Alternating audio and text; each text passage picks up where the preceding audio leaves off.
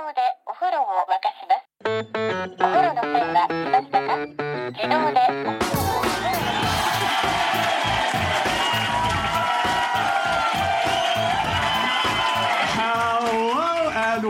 welcome to another episode of No Such Thing as a Fish, a weekly podcast. This week coming to you from the Up the Creek Comedy Club in Greenwich. My name is Dan Schreiber. I'm joined as ever by Anna Ptaszynski, James Harkin, and Andy Murray. And once again, we have gathered around the microphones, but this time with your favorite facts from the last seven days. And in no particular order, here we go. Okay, Um, I have a fact about uh, the silver age of comics. Who's that from? Hey, hello. Oh, should we do a Twitter fact while we're waiting Yes. for the microphone to get over? Uh, so uh, this was sent in to us by John Winter Holt. There is a chemical called arsole. Nobody knows what it smells like yet. I tweeted him back to say, "Is that true?" And he said, "Yeah, I study arsehole for a living." and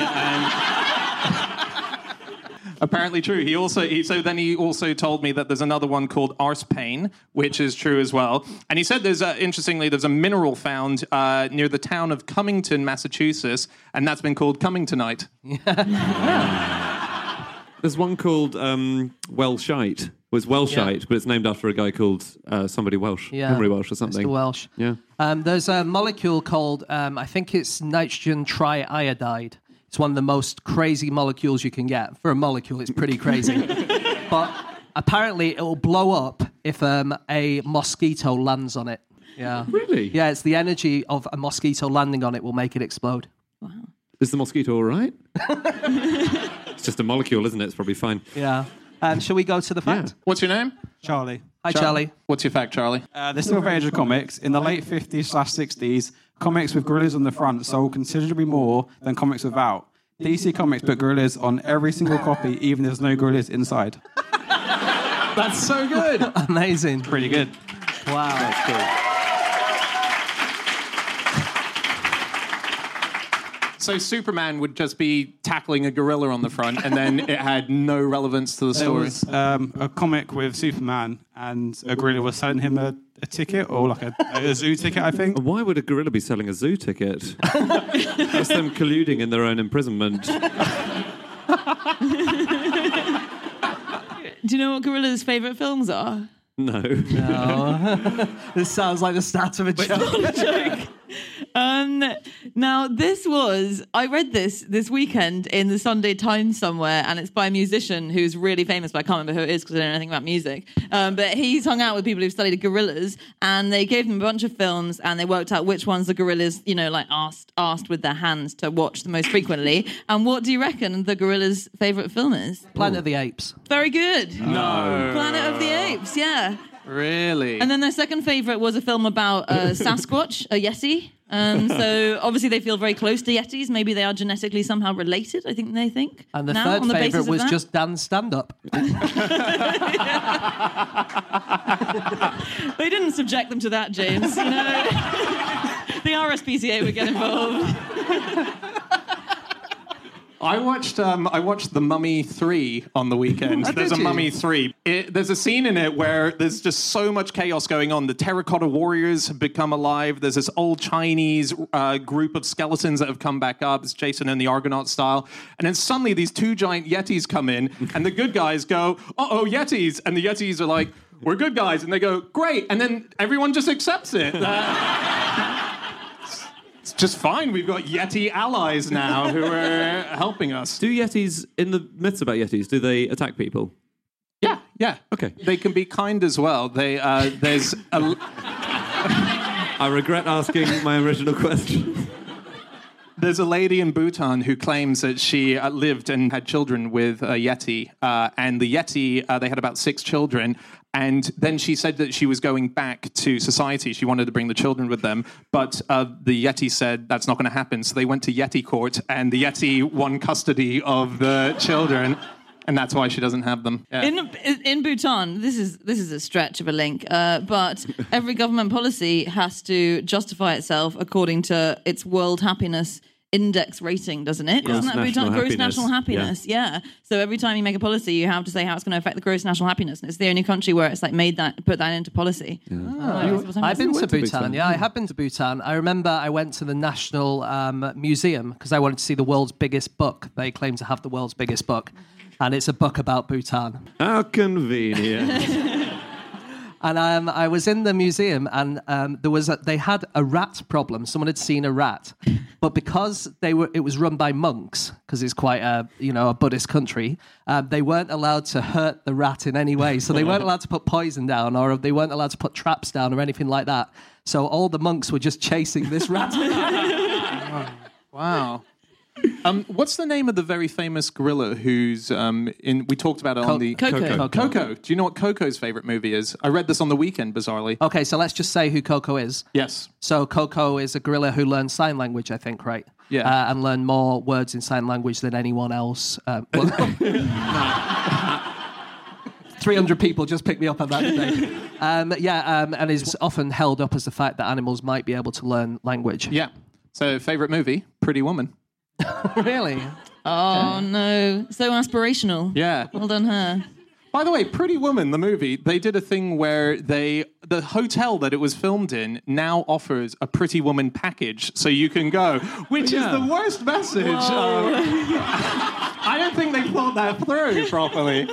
Who's it for? It's, it's, Prostitutes and is millionaires. for- it's Andy. for couples, yeah, It's for couples. yeah. Wow. I've got a fact about movies. Um, this is a fact about the movie Leon. Whose fact is about Leon? Whose fact is about the film Leon? Oh, it's over there. Oh, hey, over there. Uh, if you Um, put your hand up, Alex will come and find you. Cool. Uh, in the meantime, I've got a fact that came from Twitter, um, and this is from someone called at Riptor. Uh, and the fact was that the 25th Amendment allows vice presidents to take over as president when the president incapacitated. It's happened three times, and each time the president was having a colonoscopy. Are those the only three times presidents have been incapacitated? Because I know Since that several have been shot and killed. I keep going. Uh, no, since the amendment Okay. was, was made. There's a thing about colonoscopies that you can explode during a colonoscopy. Do you know that? What? Wow. Yeah, because you have a lot of gas buildup in your lower intestines, and um, sometimes they'll use like a cauterizing heat thing. To, if you got a cut, they try and kind of burn it, and so that heat and the gases can cause um, people to actually explode. Yeah. Right. You would have thought, are they putting some kind of safeguards in place to stop this happening? or is it just, you know, 50 50, you'll either explode or. That's kind of like what happens to trees, right? When they get colonoscopies. What do you mean? Similar kind of, you know, when trees are on fire, then uh, sometimes it gets so hot and there's a build-up of gas inside them and they explode. There's really good videos of trees exploding Yeah. all over the Oh, When lightning hits a tree, it can explode because all Yeah. the water turns immediately to water vapor, and lots of it is uh, near the middle, so it just goes out. It's cool. Wow. Not for the tree. It's bad for the tree. Um, do we have our Yeah. Leon fact yet? Okay. So there's a scene in the movie Leon where um, there are loads of police cars parked outside a building, and while they were filming that scene, a man who had just robbed a shop ran onto the movie set, thought it was the real police, and handed himself in.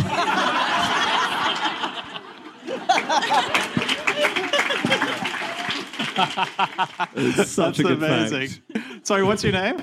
Susie. Susie. That's an amazing I mean, how long did they let the charade continue? God, if they were method actors, they probably would have right? taken them to the station. Then they would have got in trouble themselves. Gary Oldman's going to be arresting you today. Very exciting. Someone actually tweeted in. This is from Twitter earlier that uh, Gary Numan is actually three weeks younger than Gary Oldman. Unfortunately. Didn't think that through. Facts about police. Um, Yeah. In ancient Egypt, the police, the head of the police was called the chief of the hitters. That's like we've talked on the podcast about the world's oldest parking fine issued by traffic wardens, Oh, yeah. um, which uh, was uh, to be decapitated, I believe. Oh no, uh, No, no. Spike. Yeah, oh, Impaled it was to a be impaled. It was to be impaled, wasn't it? Yeah. on a spike for crossing on the king's land. That was when, um, yeah, the king owned all of the roads. So I think it was quite hard to get around. Yeah, and the first the first ever British uh, parking ticket that was given was uh, accidentally given to a doctor who was making an emergency call to a house, And so they had to override the parking ticket. So the first parking ticket was a cock up, and they had to undo it. And I think cool. the first American one was overridden Yeah. as well. Was the first it? American one was a guy who said, I literally just went into the shop for five minutes and I've come back and my ticket's here. And he, you know, appealed and got it overridden. Has any parking ticket ever been successful? No. All the ones that I've ever got have been. have I ever told you about the guy in London in, I think it was the 60s or might have been early 70s, who electrocuted his car so that when traffic wardens tried to put a ticket on them, they got electrocuted? Wow. He was in like the newspapers and stuff. He became really famous. Yeah, and, for when he was arrested, right? yeah, well, he was arrested, but they um, they let him off in the end because he'd become such a kind of kind of cause celebre. Surely they, um, electrocuting a policeman is a bigger crime than parking on a double yellow line. Yeah, sorry, like not electrocuting because the word electrocuting means killing by electricity. He he electrified them, let's say, with like a little bit of a shot. um, um, they should have charged him.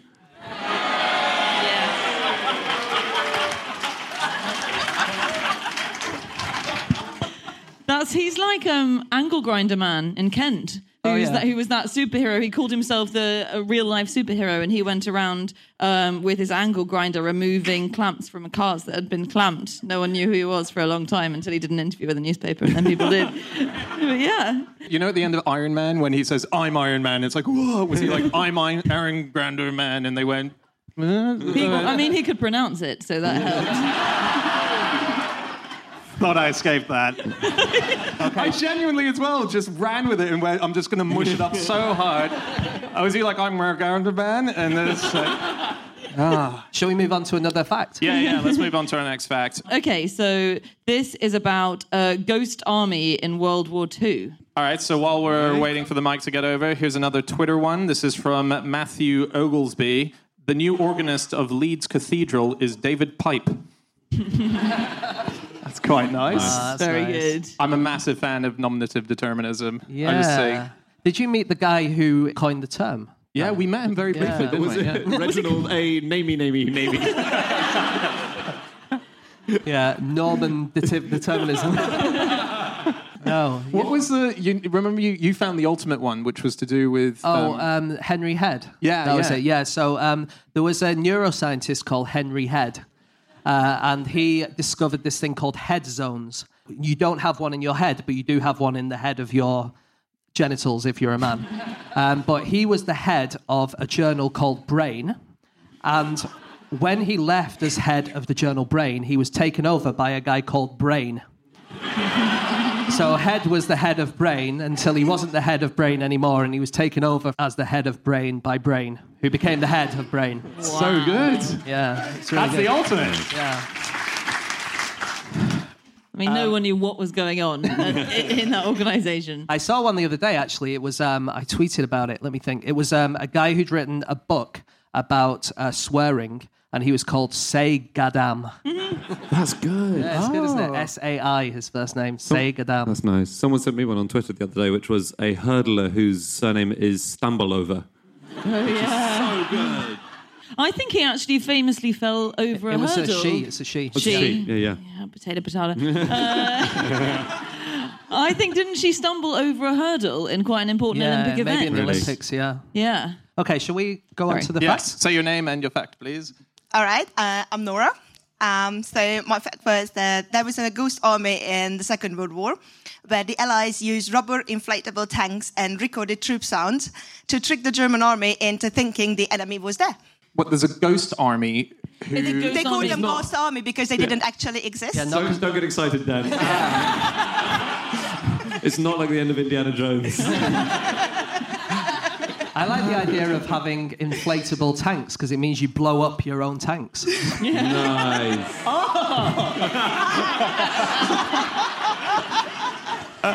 Do you know where the word tank comes from? No. So tank was originally a code word. It was never intended to be what tanks were called. Um, and it was, I think Churchill was at the head of the organization, which was, you know, pioneering tank making. And they were called something like land ships. It was called like the land ships organization or something like that in the First World War when they were developing them. Um, and they just decided to call them tanks as a code word because they were going to send them into Russia disguised as water tanks. And first of all, they That's wanted to call them amazing. They called them W. They called them water compartments at first, but because war officers tended to abbreviate people, People things, kept mixing them up. people kept going and urinating the on the m- military vehicles. Wow. So they said we can't call them WCs. But they called them tanks because they wanted the Russians to think they were tanks of water. But yeah, exactly. the exactly. Russians were on our Wanted to be side in the. First World War. I know. I, I said Russians, and I hoped again, like down, that no one would pick me up. It's just a little thing, like which side we were fighting in the First People made these mistakes all the time. Okay, I think we're going to have to keep moving on because we're we're short of time, aren't we? So, Yeah, yeah. um, Yeah. okay, uh, who is Jennifer Matthews? Ah, Jennifer Matthews is over here. So, um, parrotfish wear pajamas, protective pajamas at night time, and then they eat them in the morning. wow. Yeah, I don't see anything special about that. I mean, I, No, that's it. We, we said interesting facts. Okay. Oh, okay. No, that's amazing. Yeah. That's, that's, So they say- secrete a mucus that has a hole in the front and the hole in the back, so that water water can flow through. And uh, the mucus is apparently meant to stop predators from smelling them, and it means that they're protected overnight whilst they sleep. But it's a vital po- source of protein, so they eat it in the morning. oh my god. nice. I mean, Amazing. yeah, Very good fact. it's. It's not the sexiest pajamas in the world, is it? When you say, I'm just going to go slip into something more comfortable. Just going to slip into something more mucusy. How do you like your breakfast?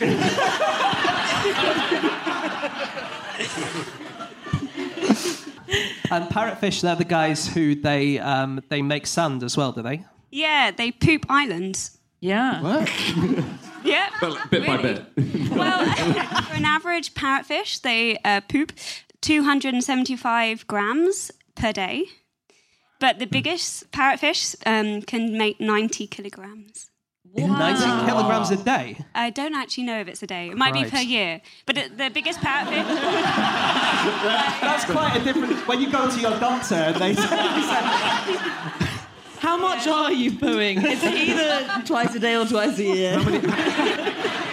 How big an island have you produced? sir? Um, but yeah, that's the um, it's this white kind of white sand that they get in the Caribbean and stuff, don't they? Yeah, That's- so they eat coral, um, and when they eat coral, they eat the, the tissue off the coral, and then they uh, digest the calcium carbonate skeleton and poop the sand. And then, uh, but entire islands in the Caribbean have been made up by the sand. Wow. So you could basically lie in a pile of sand. I do that anyway. That's, well, how do you know so much about parrotfish? I'm a marine biologist. Are you? Good. Nice.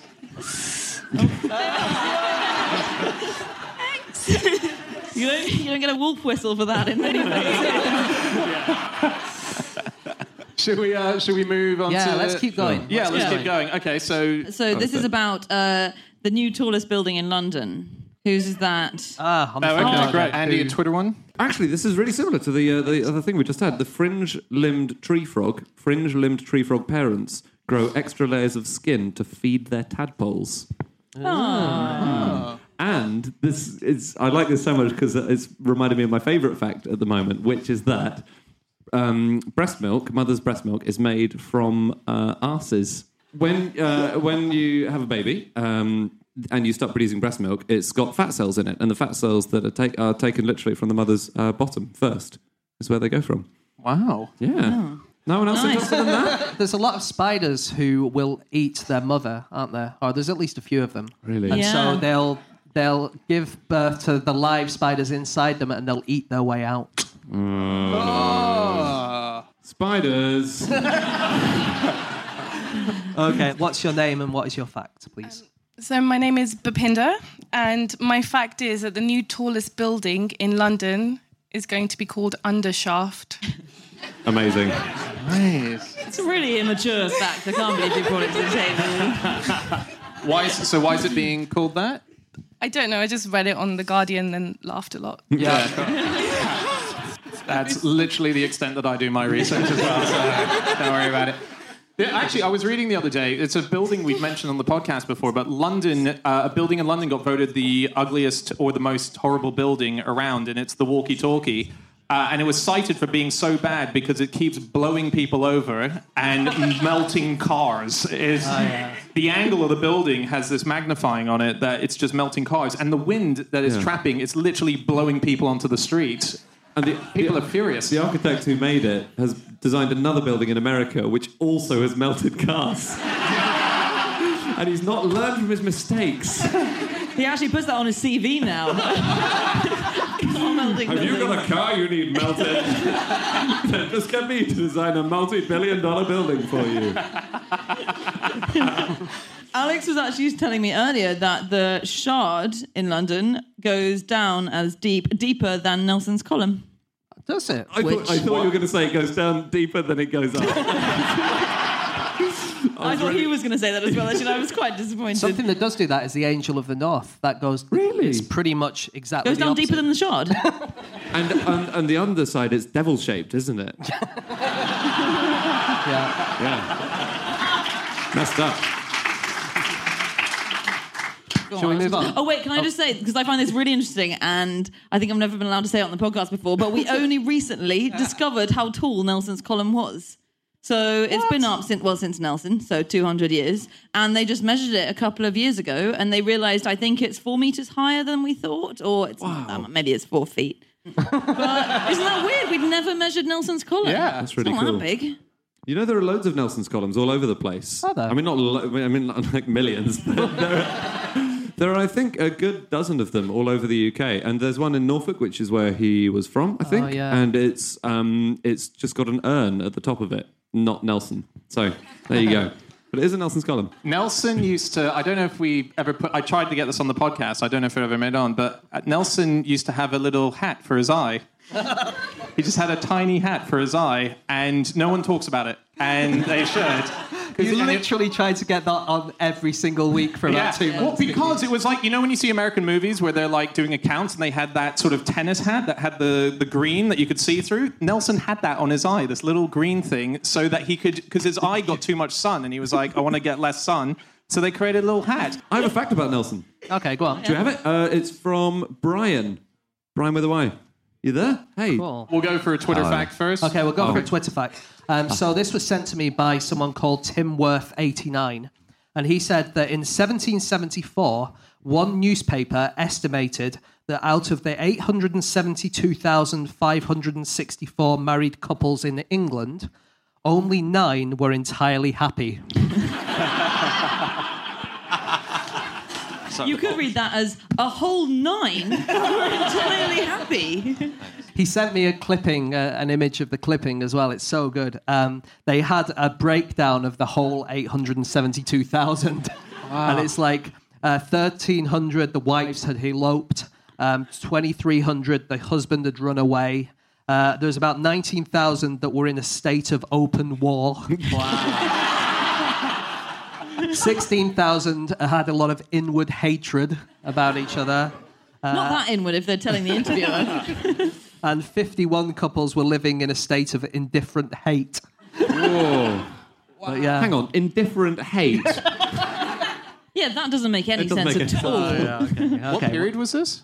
Uh, this was in 1774. Mm-hmm. This is, you know, between I, it's it's for about 200 years, but between about 1675 and 1850, only about 370 couples in England got divorced. and it, and everyone needed an act of parliament. Exactly. So Yeah. every time, how exciting is that? It's almost worth getting Yeah. divorced. Every time you got divorced, they had to debate it in Parliament. I think they look good together. That was hardly Hilary Benn. Andy. Shall we move on to the. Sorry, yeah, Nelson yeah, fact, sorry. Yeah, so Nelson, uh, the, in the Admiralty uh, office in Nelson, used to go for you know reports and stuff, and he had a small mahogany box to stand on because firstly he was quite short, and secondly the admirals sat on a raised platform to make them higher than everybody that would come before them to speak. So they maintained their authority, and uh, yeah, he was the only uh, person that ever had that concession. Wow. And, uh, and I got cool. to stand on that box, but I had to take my boots off first. Did he have to take, Did he have to take his boots off first Uh, as no, well? Because it- it- yeah, I because think I was going to say I think that, does reduce come- your authority. Kind of negated the uh, concession, wouldn't it? Really? Yeah, indeed. Stand up, take your boots off. Oh, same height. Yeah. I think Gillian Anderson used to have to do that in the X Files. Dana Scully. She used to have to stand on a box when they were filming. She's uh, uh, quite a bit smaller than David Duchovny, and so for scenes where they were standing chatting, she would stand on a box. And Oh. yeah, I, I, that happens a lot in movies. I think. Oh, Charles and Lady Di apparently did this as well. Ah, oh, that, I, I have a Twitter fact about Charles and Lady Di, actually. Uh, so why don't we lead into that? Uh, when Prince Charles married Lady Diana, the TV cables put in place for the wedding were run by a ferret. and I googled it, and it's true. What? Yeah. What do you mean? I don't mean he was physically with like a thing around his head. All right, camera two, let's do this. All right. Got a three, got a three. No, it was it was. Uh, they had to get cables, I guess, into. May- I'm guessing Yeah. Westminster Abbey. Uh, They have and- to go into small little holes, and this is you tie it to a ferret, and they run through, and they. No uh, way. Yeah, I think British Aerospace have used it for for some kind of aeronautical yeah, they have. For, thing. I think for building aeroplanes for yeah, some reason. That's I what I thought. had. That's what I was going to say, but I thought it sounded so ridiculous. I didn't want to say. Ferrets build aeroplanes. um, but I think they actually cancelled that eventually because they kept chewing through the wires. So I think they ended up being quite unreliable. Oh, right. I seem to remember. Uh, someone sent me a tweet um, at Bangai Shot You sent me a tweet, uh, and it's almost the same as this. It's like there was a ferret called Misty who ran cabling for the U.S. Space Command for the Y2K Center, and her fee was a strawberry pop tart. Who You know, you- negotiated that? Because that was that. That sounds like she actually asked for that. Yeah. It reminds me this of um, there's a bridge over uh, the Niagara River near the Niagara Falls. And the problem with bridges is how do you get the first kind of thing over? So once you've got a, a bit of string over there, then you can pull something over, and then you can pull something bigger over and bigger over, and then you eventually have a bridge. But if it's a really big um, Birds. crevice, You use a bird. Well, it wasn't a bird, but it's close. Frisbee. Oh. Frisbee. no, it was a kite. A kite. Oh, oh nice. So they flew a kite up, and then it kind of went over, and then someone was the- on the other side, and they could grab the kite, and then the, you had a string over, and then they could attach a bit of wire onto that and pull it across, and then a bit of bigger wire. And And, then, a, and then a tiny bit of wood, and then a little bit bigger bit of wood, and then eventually a bridge. you can't get a frisbee across Niagara Falls, I think. Can you? This is true. So, you know. How good are you at frisbee? You can get it across Niagara Falls. can't. You can make it hover in the air while it deposits building materials. it's incredible. the you know you guys know the Aerobie Super Disc? Yeah. it's a great frisbee, guys. It's one. It's the one that's completely hollow. It's plastic and it's got a f- tough frame in the middle, so it keeps rigidity and um, stability. But it's rubber on the outside, so it doesn't hurt your hands. Anyway, this week's podcast is brought to you. it's the bee's knees, and they can get you. There's, they've thrown one across Niagara Falls. Yeah. When have you ever had a friend to throw frisbees to? it, take, it does take a while to play when I'm playing with the Aerobie Super Disc because it goes so far. Have you ever thought about getting a boomerang?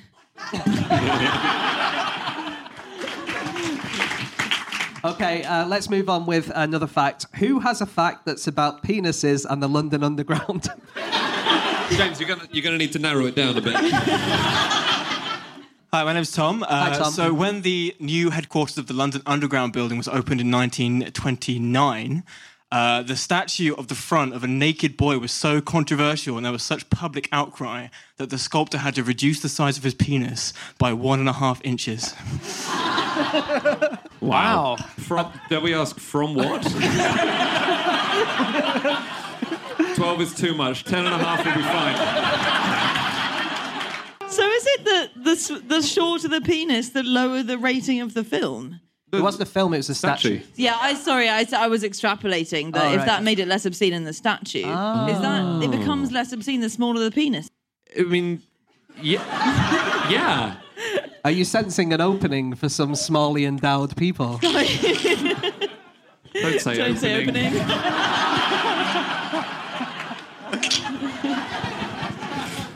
What was the? Do you know, do you know any more about what why why they had a statue of a naked boy in the first place? Yeah, yeah, kind of. So it was by Jacob Epstein, who is this um, avant-garde, quite brutalist sculptor, and it was one of his first major commissions. Uh, he has this quite long history of creating uh, sculptures. Like he has, has one on um, what's now Zimbabwe House on the Strand, Oh, yeah. and Oh, that's yeah. also been massively defaced because it was just full of naked people and.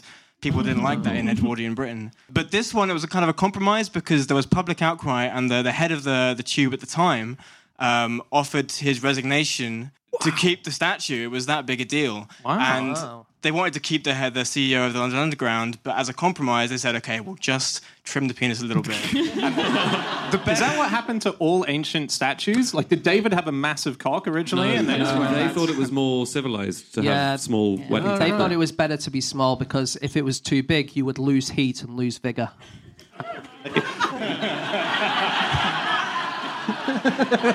but this website had a picture of what had been done to the statue, and underneath it just said, yeah, this has actually happened, and you thought that cuts to London Underground today were controversial. That's very good. Hey, uh, we should we should wrap up Oh, soon. So really? maybe let's just do a couple more. Uh, let's why don't we do a Twitter one each that we all like. Okay. Uh, I'll I'll start with mine. Uh, this was sent in by Jonathan Warlow. Claire Danes and all her movies were banned from the Philippines after she badmouthed it in an interview. So they just said no more Claire Danes movies. uh, yeah, really? I'm kind of using this as an excuse though to talk about the Philippines because um, my dad's a hairdresser and um, he also he, he likes to sing Bee Gees covers and uh, he's got a really nice voice. And on the equivalent of Jonathan Ross, there uh, they don't really have many people there to go on the show, so he often got asked to go on and sing Bee Gees covers on on this equivalent of Jonathan Ross called the Johnny Litton Show.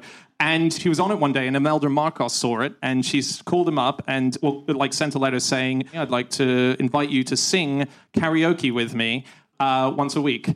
And you can't really say no to someone like Imelda Marcos, so he had to do it. This is the fact that I learnt off him through the back of doing that. Is that she said to him one day when they were mid Bee Gees song, Roger, I get so tired about people talking about my having the largest shoe collection all the time. No one talks about the fact that I have the largest collection of spoons. And she apparently likes to brag that she has the largest collection of silverware in the world, and no one talks about it. All the shoes. She's like, oh yeah, the fucking shoes. No one talks to her about the silverware. Uh, so Anna, final facts. Uh, yeah, so my favorite fact on Twitter actually was that the uh, this is from at Gulbatosaurus, and it was that the Korean term for uh, grinding in a club is booby booby. Apparently, Very like nice. Uh, Andy, what do you got? Um, I really like the fact. Um, this is exactly how it was uh, was worded. Uh, it's from uh, Mina Kozluka. Uh, Ottoman Emperor Abdul Hamid made it illegal to use the words sibling, star, bedbug, and nose. And then in brackets, he had a weird nose. and James. Okay, um, this fact um, came from IDKT IDKT, uh, and it is that in the olden days, to send paper money through the post, people used to tear it in two pieces and post the halves separately. I don't even know if it's true, but I just really like the ingenious idea of doing that. I've tried to present a sellotaped up ten pound note to the newsagents, and they don't like it. There was a guy in China. Um, he didn't trust banks, and so he buried all of his um, money underground, and then it all got eaten by worms. oh wow! And he managed to kind of save about a, a third of it that was all in pieces, and took it to the bank in a big bag of soil. And then said, "Is there anything you can do with this?" And they managed to like retrieve about a third of his money. So the very thing that he didn't trust ended up saving some of his cash. Oh I bet he's convinced that the worms were working for the bank, though. I, I read ages ago that all astronauts, when they initially were going to the moon, that they were all given half notes uh, of one dollar notes uh, in America, uh, American money. They would get the half, and they would have to present it back to NASA when they arrived, and so they could put the two halves together so that they could check whether or not aliens had cloned them and come back and the- were. the idea that the aliens would not have the technology to just keep hold of a half dollar bill. yeah. We can clone a human, but that half dollar bill, there's no way of doing that. All right, let's wrap it up on that. So, um, All right, that's it. That's all of your facts. Thank you so much for listening. If you want to get in contact with us about the things that were said, don't get in contact with the people who said them. They're all on Twitter. Uh, you can reach them at their Twitter handles, or you can track down the people who are in this room. We do have a list of their names, and we will make it public. Uh, and uh, we'll see you again next week with another episode. Goodbye.